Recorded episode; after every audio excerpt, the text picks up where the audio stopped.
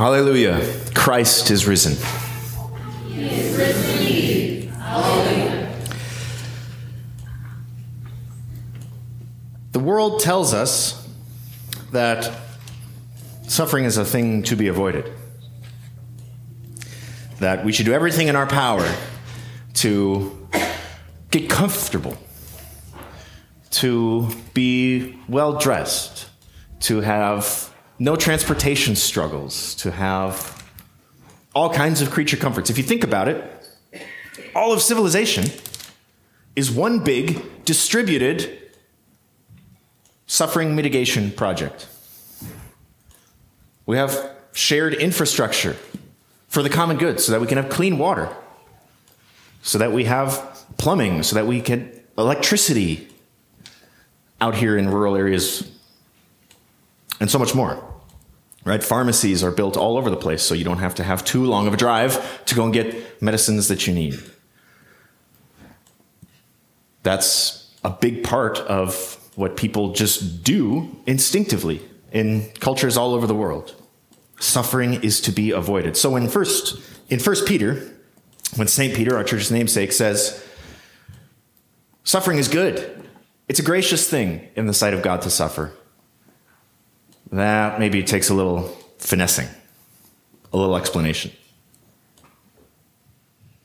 He says, enduring sorrows while suffering unjustly is gracious in the sight of God.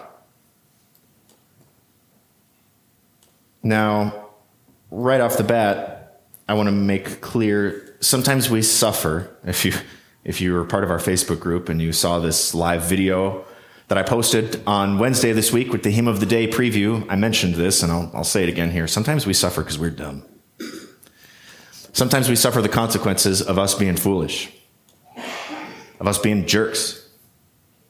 Sometimes we just sin and we suffer consequences for it.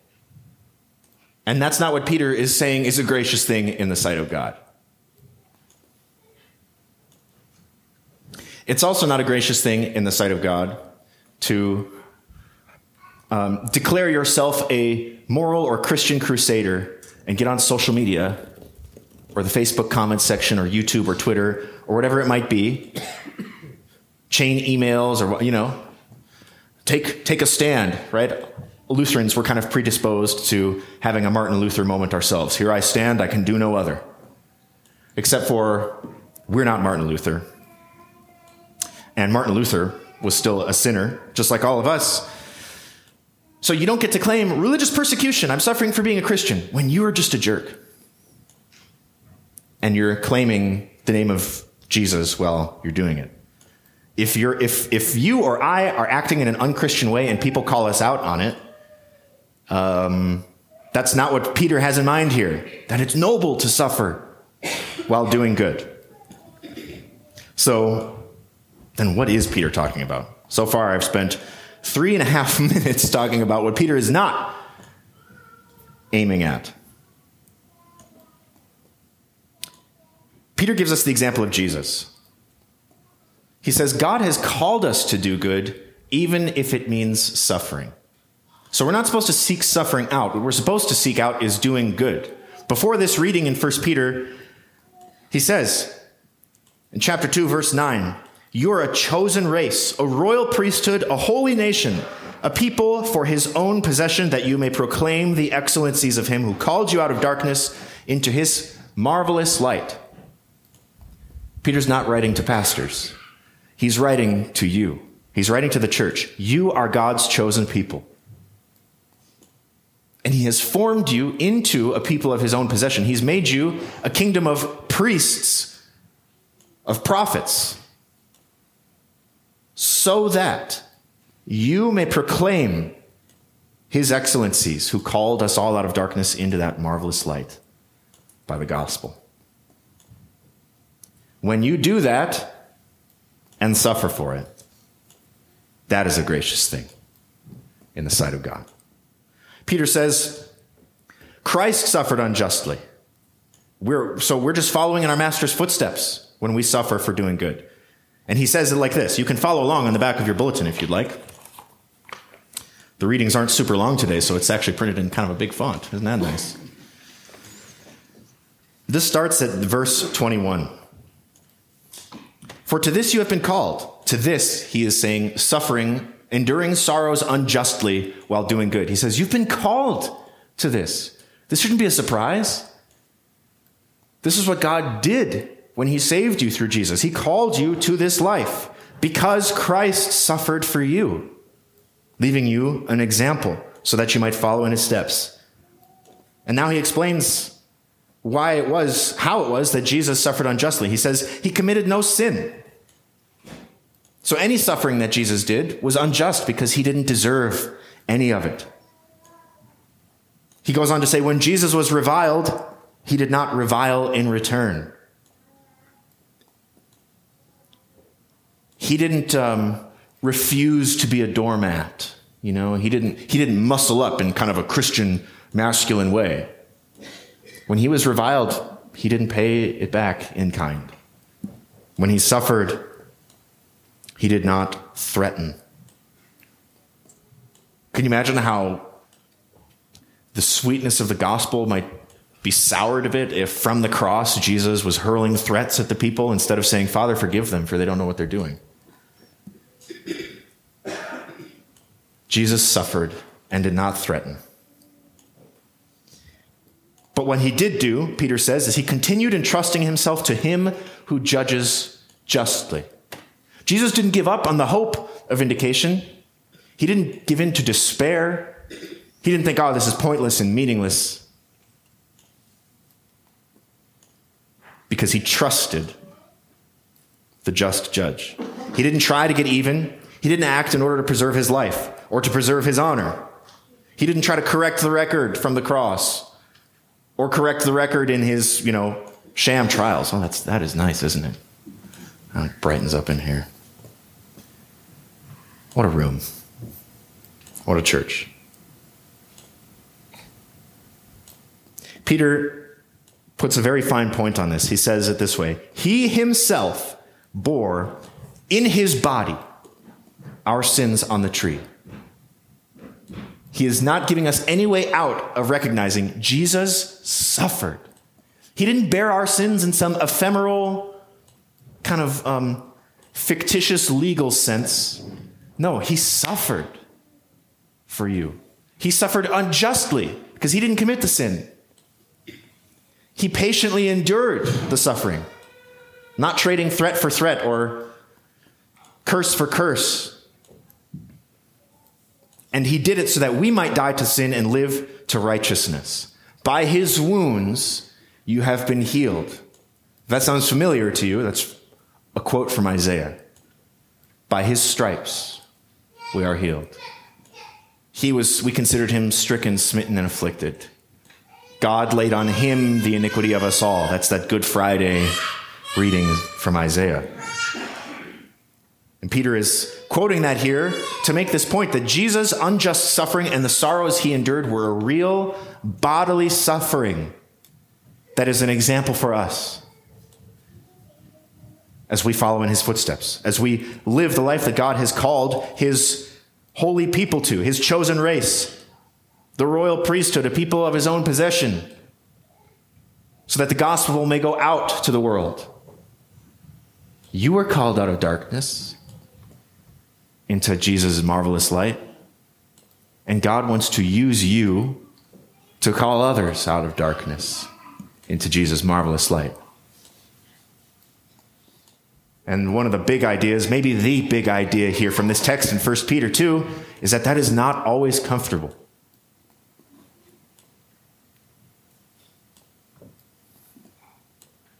But that's how God's redemption works suffering born for the sake of others in love.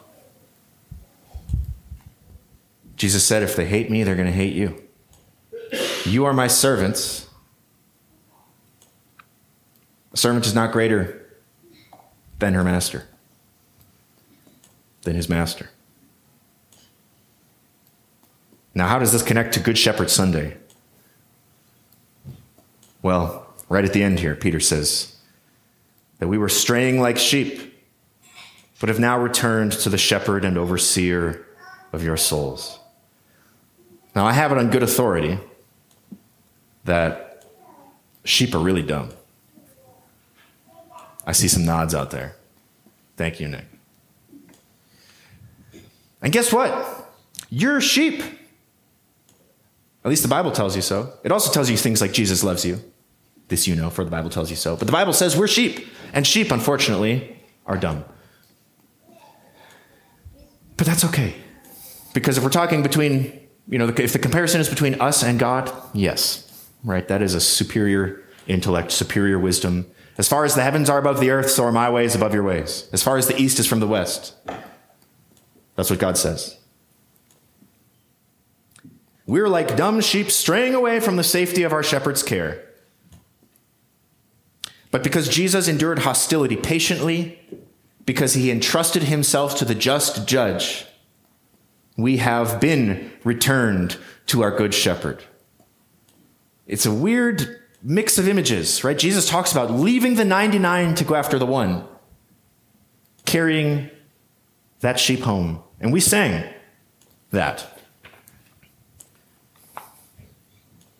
Perverse and foolish oft I strayed, but yet in love he sought me.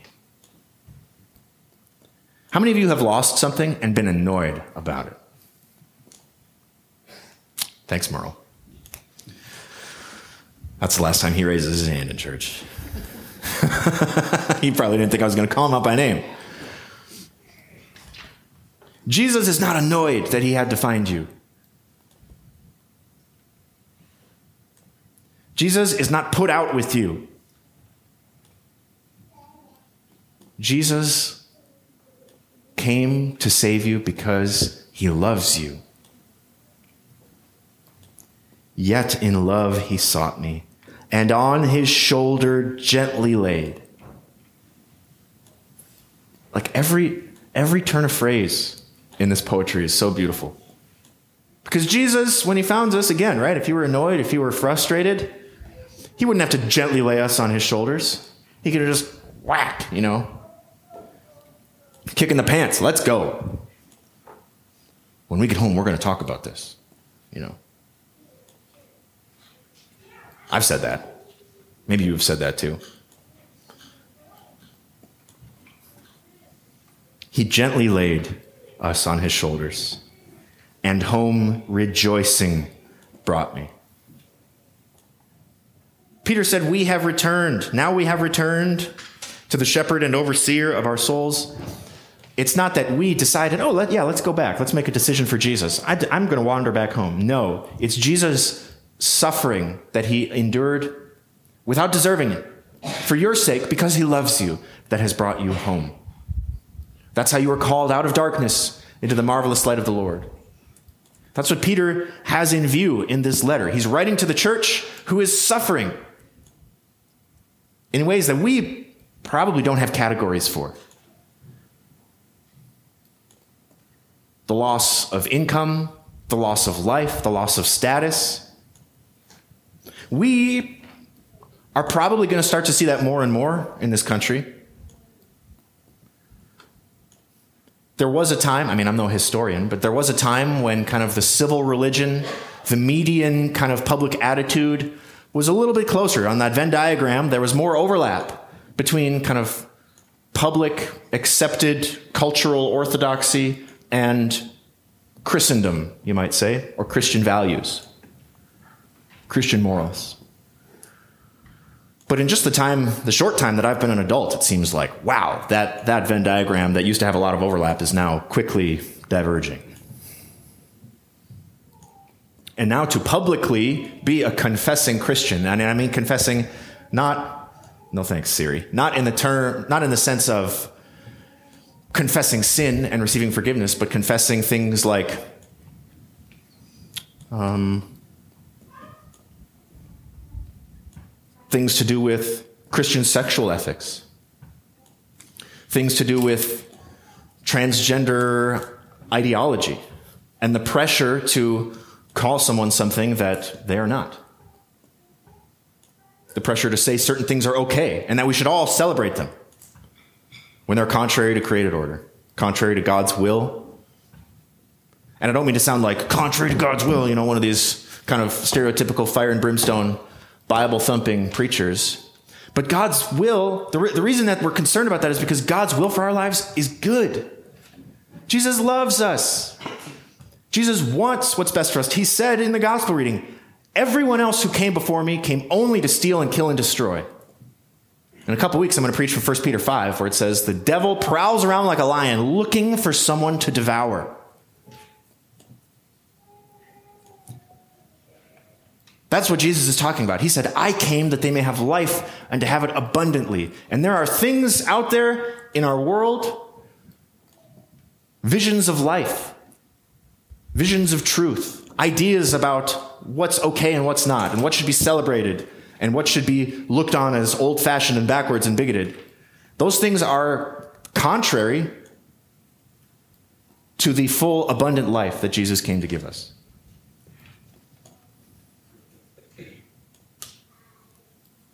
And the more we continue to stand in the revealed truth of the scriptures, the more we're going to find ourselves in situations like Peter is talking about. Remember, not we, we disqualify ourselves from this suffering while doing good if we're jerks about it. But if in love and in patience we continue clinging to the gospel and to the rest of God's word, that's going to be costly. We think we're safe out here in the country in ways that maybe if you live in Minneapolis, you're less safe.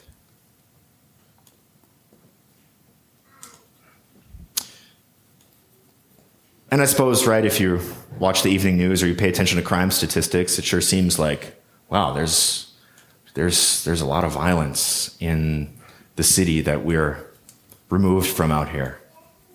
And this is nice, right? We live in God's country after all. I love that we call it God's country out here. And I'm not saying it's not God's country. What I am driving at is that the sin that lives in the hearts of people who commit crimes, acts of violence, I read just yesterday that somewhere in Texas, someone was out shooting a rifle in their backyard, which may or may not be like a Texas thing to do. But the neighbors went to say, "Hey, our our our baby's trying to fall asleep. Like, could you could you not?" And then they walked back to their house, and and this guy took his rifle, went to his neighbor's house, and killed five people, including an eight-year-old child.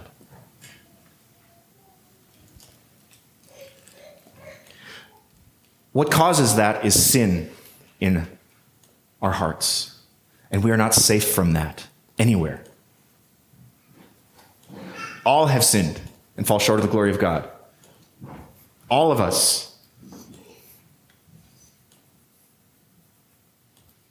All of us are in the same boat. The same sin that causes violence, hurt, loss, and sorrow in the city lives in the hearts of us out here too. And our only hope against that is that we have a good shepherd